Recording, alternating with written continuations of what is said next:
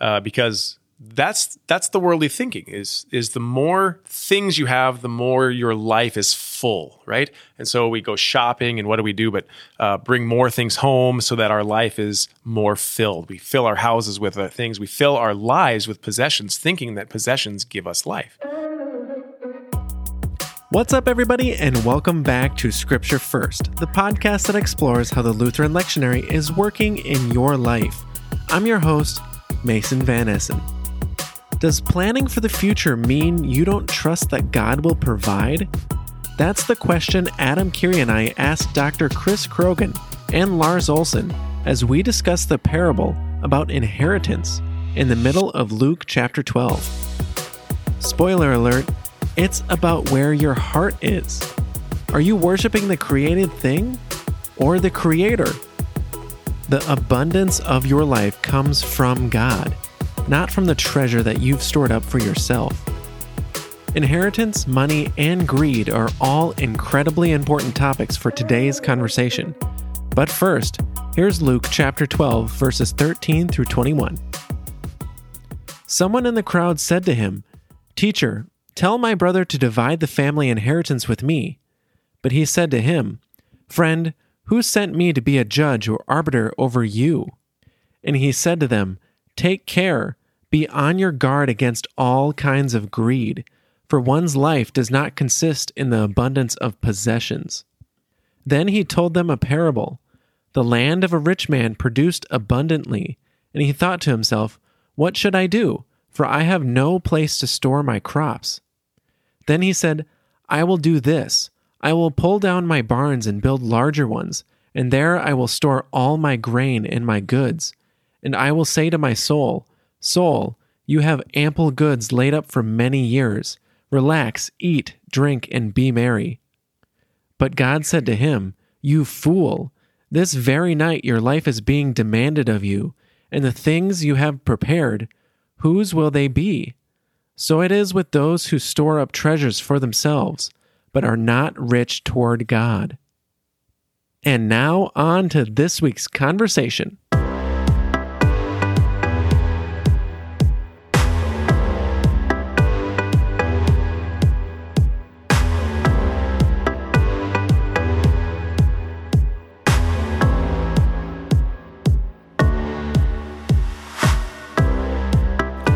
Welcome back to Scripture First. We have both of Lars Olson and Dr. Chris Croghan with us this week. Thanks for being here, both of you. Great to be here. it's a pleasure as always So we are um, in Luke 12, and I've got to say, I really, uh, I'm not sure about it so far because What aren't you sure about? Um, all I'm hearing is law, and I, I don't know. Thankfully, I'm a sinner saved by God's good grace because I don't hear the gospel in this right now, especially from that last line that Mason just read. Um, I, I don't know. All I can hear is law, and I know there's a little bit of context in chapter 12, um, trying to lay out a little bit of what's going on with the Pharisees and Yeah, everything so like that- that. What is that? That's really important because the, the fact that you're hearing this as law is exactly the caution Jesus lays out at the beginning of chapter 12. Because at the beginning of chapter 12, so this whole chapter, actually, you need to take the whole chapter in context, which is why often we just put the context ahead of it. Because when you sometimes just ch- chunk out a pericope like this, you can hear it and not know what Jesus has been talking about up to this point. So, in chapter 12, the beginning of it, he says, Be weary or watch out, be cautious for the leaven of the Pharisees. And leaven of the Pharisees is to bring the law to bear in your conscience and have yourself think exactly what you're thinking. Wow, this is heavy law. Oh, God is law.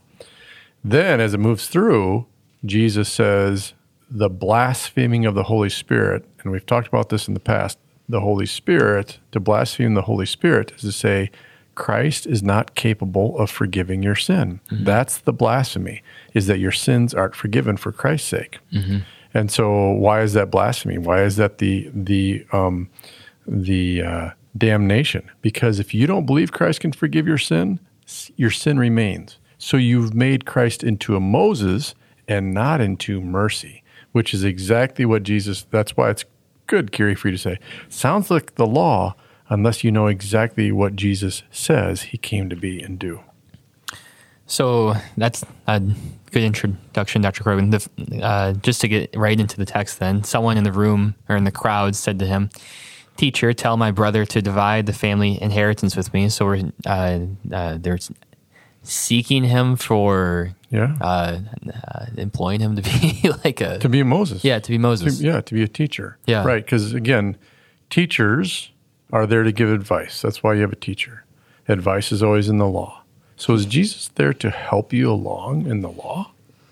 Jesus is, you know, so mm, you, you it's it's the tell of the the, the, the person in the crowd you is exactly what your voice was, Carrie. Boy, I need some help in the law here. It just seems like the law to me. So I'm hearing this as the law, which is what Jesus cautioned. Mm-hmm. Don't go with the leaven of the Pharisees. Mm-hmm. But I, and again, I just love that in the text it says teacher. Yep. In just that one singular word, you can tell exactly where this person is coming from. Exactly. Mm-hmm. Yep.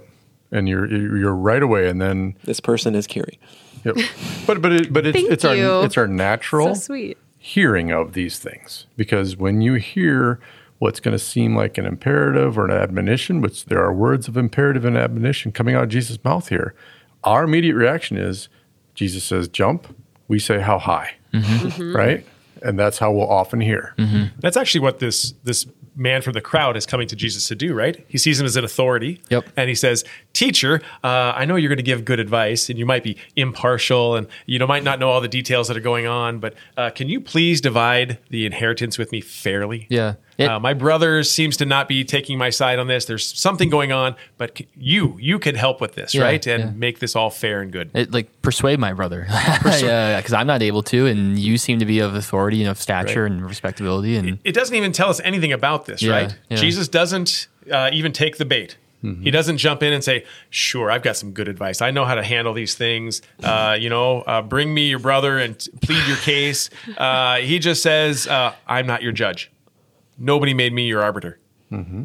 He doesn't Not playing the say game. it. He asks the question to be cheeky. To be cheeky, Well, I mean, Who Jesus sent often me? doesn't start his, his replies with friend. Friend, who who set me apart to be a judge or arbiter or over you? Right. And also, but the key in there also is the inheritance because the idea here, and this is again leading up to this in chapter 12, Jesus is talking about that you are going to be sustained by your Father in heaven. Mm-hmm. And so this is what's going on here. And then the person says, No, I'm going to be sustained, you know, by what I'm given in this life in cash or in money or in property or in something like that. So mm-hmm. I am looking for my inheritance. I don't need daily bread. I need that which was um, owed to me through the family goods. And because because the more you have, of course, then the more life you have. Uh, because that's that's the worldly thinking is is the more things you have, the more your life is full, right? And so we go shopping, and what do we do? But uh, bring more things home so that our life is more filled. We fill our houses with uh, things. We fill our lives with possessions, thinking that possessions give us life. And in- the inheritance is a possession that he thinks he's owed, as, has earned, or something like this. And so mm-hmm. he's forgetting that an inheritance is a gift and that life itself is a gift from God's hand. That mm-hmm. possessions don't create life, God gives both life and possessions to us. Possessions fill your life, but it's Jesus who fulfills your life. Um, what a line. Yeah. Tell him again, uh, we're going to get to that because this is going to be the treasures in heaven. Yeah, So right. we'll Yeah. unpack that. I think there's Yeah. maybe something you can play on words there, but let's just see where this goes. But but Jesus turns it around instead of saying, uh, "Hey, how are we going to get some fairness here?" He's he turns that right into uh, an accusation of greed. Yeah. right. Yeah. Look how you're you look how you are bringing me this this dispute uh, of some sort, and uh, really he turns right around and says, uh, "That's." Showing your greed. Yeah. Everybody beware. There's the yeast of the Pharisees.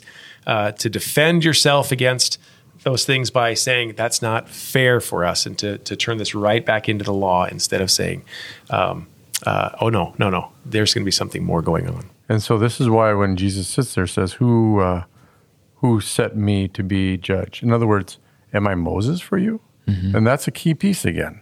You know, is Jesus here to be merciful, to forgive sin, or is he here to say, jump this high? And that's what we're going to be getting at, which is why, which is why Mason actually fulfills you. Some people would say fulfills you by giving how high to jump. So you have to be careful Sure, about right. how that might yeah. be. Yeah, that's Yeah. Yep. So as Lars was saying, uh, Jesus seems to, as he often does, talk on a different plane or sort of like enlarging what's that what's actually happening. Yep. Take care, be on your guard against all kinds of greed. So he's Mm-hmm. uh, naming this as as greed. Yep. So be on your guard. This is uh, um, uh, the same word as it's keep or preserve yourself or preserve. That's what this word means in the Greek, which actually is um, defend it with your whole life. All right. Now, defend with your whole life, not to be chasing after, which we're going to hear about, treasures on this earth. Why? Because they will consume you and then they will be lost. And this is what Jesus is going after. They will become your idol, they will become your sense of security. And then when rust, moth, thief show up, mm-hmm. there goes your God, mm-hmm. gone. So this is part of the reason it's it, it's not going to be that um, uh, it won't be get rid of all your possessions. Don't idolize that which is made. And we're going to get this later on when we talk about um, um, later on with the word fool. But this is again, as we've come back to, Paul knows the scriptures inside and out, which Jesus is constantly citing. And it's in Romans 1, and it is they worshiped the created thing or the creature rather than the creator. That's what's going on here. Be on your guard not to worship the created thing. That would be the greedy thing. Uh, and to worship there is to put your trust in your stuff, Exactly. right? Uh, rather than put your in your trust in God, who uh, was provided these things. And so that's exactly the parable that he tells, right? Is I've worked so hard, I've stored up so many things. My my barns are full, my grain elevators are overflowing. What am I going to do next? Oh, I've I've arrived. I've got the full life, right? I have to do nothing more. And and so as we move through this text, then you know, so life isn't a consist of abundance of possessions, but then the word abundant comes in in this parable, which I think is an interesting thing. The land of a rich man produced abundantly. Now note what's producing abundantly: the land, mm-hmm. not the rich man, isn't mm-hmm. producing abundance, and that's the key. God's good creation produces abundantly. Mm-hmm. And then what what do we do? I'm going to store up because maybe God's creation won't be abundant the next time around. Mm. Or maybe I need to use this to my advantage as opposed to saying, Thank you, God. Mm-hmm. And so this is a key thing. The land produced abundantly. And he thought to himself, What should I do? Store up my crops? I will do this. I'll put down barns and large ones, store up my grain and my goods, and say, now here's where it starts to flip for the guy. My soul. Mm-hmm. He starts thinking about himself and he mm-hmm. starts thinking about how he's going to do this. So this sounds as if, and I think it is what you're saying, Dr. Croghan. Uh, it's an act of unfaith to prepare for the future, to, to store uh, uh, food in barns for later. Um, It's an act of unfaith to think that you can control the future, that you don't have a future without your activity, mm-hmm. that your activity determines your future. Those are acts of unfaith. Mm-hmm. I wouldn't say it's an act of unfaith to prepare something, mm-hmm. you know. So it's, it, that's not an act of unfaith, but it's an act of unfaith to think that your preparations are going to be what sustains you. Because he says that, uh, my soul, soul, you have ample goods laid up for many years, which Yeah. is uh, my preparations have He, he thinks his uh, work uh, is going to keep him alive. promised him the future. Yep. Yeah. Yeah. Well, well I mean, yeah, yeah. He, he, his trust of the future is in his work. Mm-hmm. Yep. In the things he has earned, the things that he has stored up. Yep. And so, but that's what I'm saying is the the pinnacle of of the goal of people. And I think that's what you're getting at, Adam, is to store up enough so that you can retire and Yeah. then uh, take it easy and have so much that your life actually is producing, or your your things are producing your life. And that's what the the act of unfaith is: is to say, "Oh my gosh, look how well I prepared. I could I could weather a storm. I could go through a market downturn, and uh, and all, I've got enough stored up for years. I can make it." Rather than to say, uh, "God gives me everything I need." Today, tomorrow, and always. I bought two huge things of diapers the other day for next week, and I might have to take it back. Just just to be. I, I think it's a good thing, Adam, to have enough diapers uh, to get through the week. Uh, but if your if your God is the diaper, Yeah. uh, that's going to be pretty messy. yeah. Yeah, exactly. Okay, go more into that because right now I'm hearing you tell me that I should not try to be financially independent, and I'm not happy about it. Uh, I did not say that. I don't think Chris said that either. But Um, that's what I'm hearing that's what you're hearing as a because sinner. because you So explain that better, more differently. Here, here's what's happening: is your heart is the barometer in which we're going to figure out um, what you trust. So you sit there and say, "I." This is kind of what Lars was getting at. Um, Adam trusts because he has so many diapers, so he's not. You know, they're, they're not going to run into a problem. Well, his trust is in his diapers, not that God has provided abundantly that he would be able to provide for others. Mm-hmm. So the Yeah. diapers is kind of a, a bit of a challenging example because you bought the diapers for somebody else, Yeah. right? This isn't your own, you know. Thanks for clarifying. Newborn. Yeah. I mean, you're not as old as I am, so you want it for somebody else, right? so anyway, but uh, so so what we're talking about is being financially independent. Um, if you think that your financial independence is what's going to sustain you and get you through this life, that's the problem. Yeah. If you think God is providing for you so that you need not be a burden to others, that is to say, you know, you don't have to live in your parents' basement anymore and eat their food because you're not able or willing to go out. But you're actually saying, hey, you know, God has provided for me food, clothing, home, family, work, income, good weather, good government. These are the daily breads. And you sit there and say, now note, daily bread, that's being financially independent, then you're you're fine. But if you say, no, everything I've done is going to keep me alive, note who's the actor, and then that's where you're you've trusted in that which was created, not the God who's providing. So it's really so it's not so much of a you must save 15% of your income in order for you to be financially independent when you retire and have a nest egg so that way you're not a burden blah blah blah. Um, it's trusting that God's providing enough for you today and trusting that God's going to provide enough for you in the future so that way when you have your retirement nest egg and you have made preparations it is for God's glory. It's God giving to others. Yeah, and but but you you you can't do this without sin. That's the key. If you start thinking that my activity with God's abundance, now note, I went to my activity. Mm-hmm. Everything I do is sin. So yes, Adam, buying two weeks of diapers is sin. It doesn't mean God doesn't use your sin for your neighbor's benefit. It's also good advice, which is okay to take.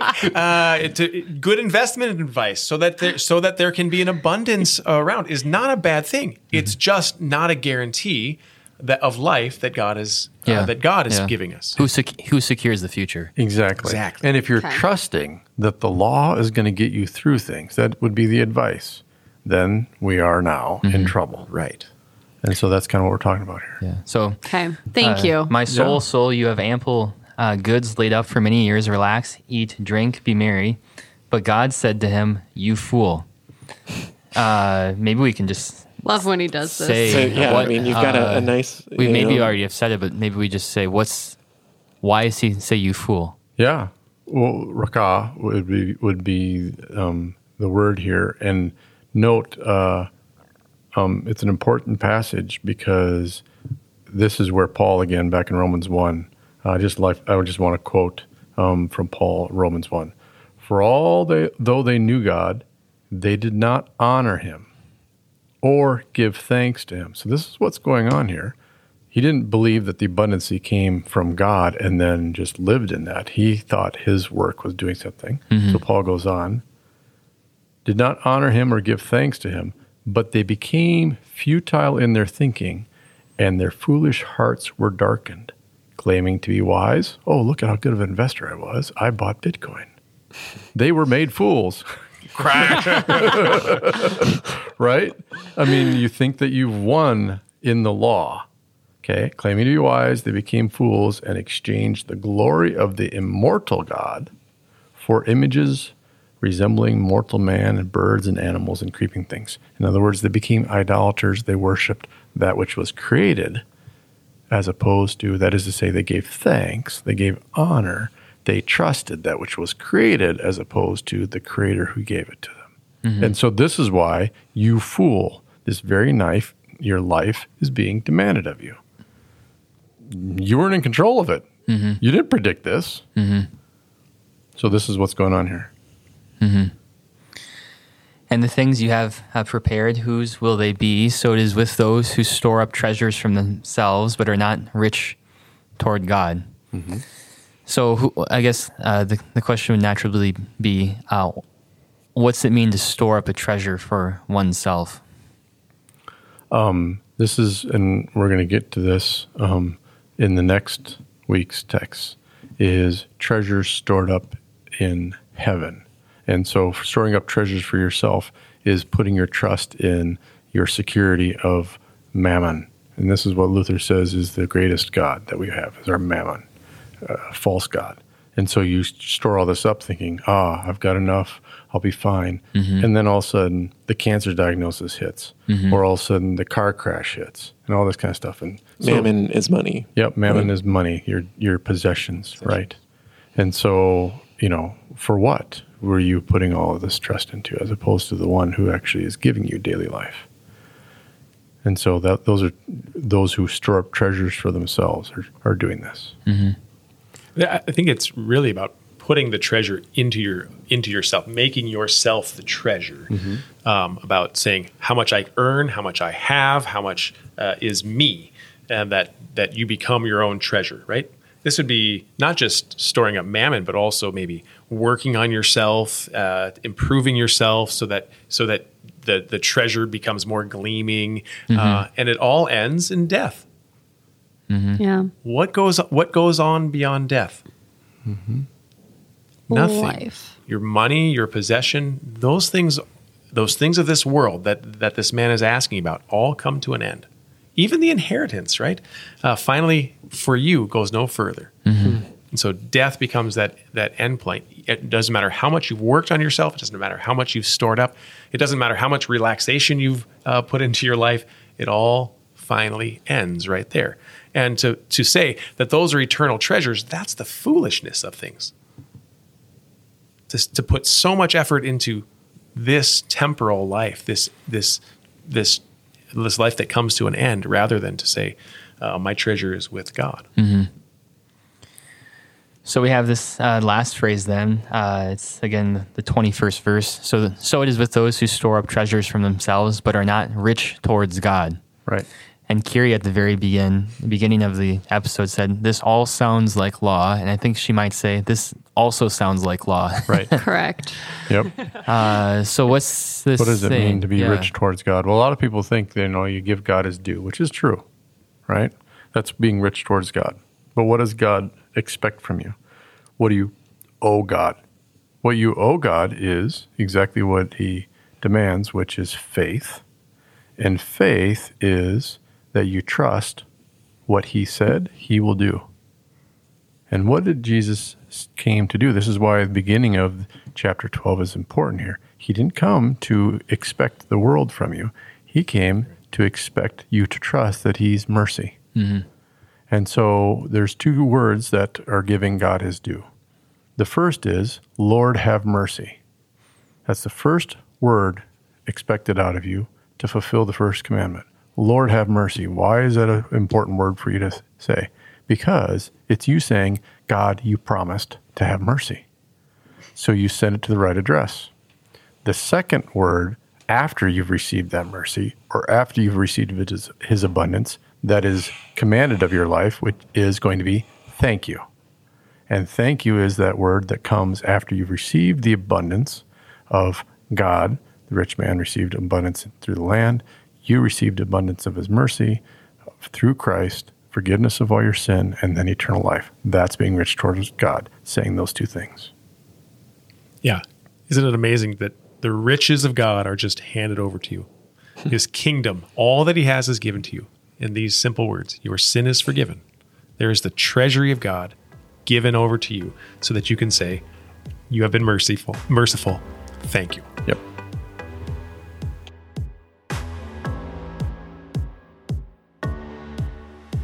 And on that note, we've reached the end of this week's episode, my friends. Thank you to Dr. Chris Croghan and Lars Olson for teaching us that God is providing for you in abundance, both today and in the future. It's not an act of unfaith to prepare for the future.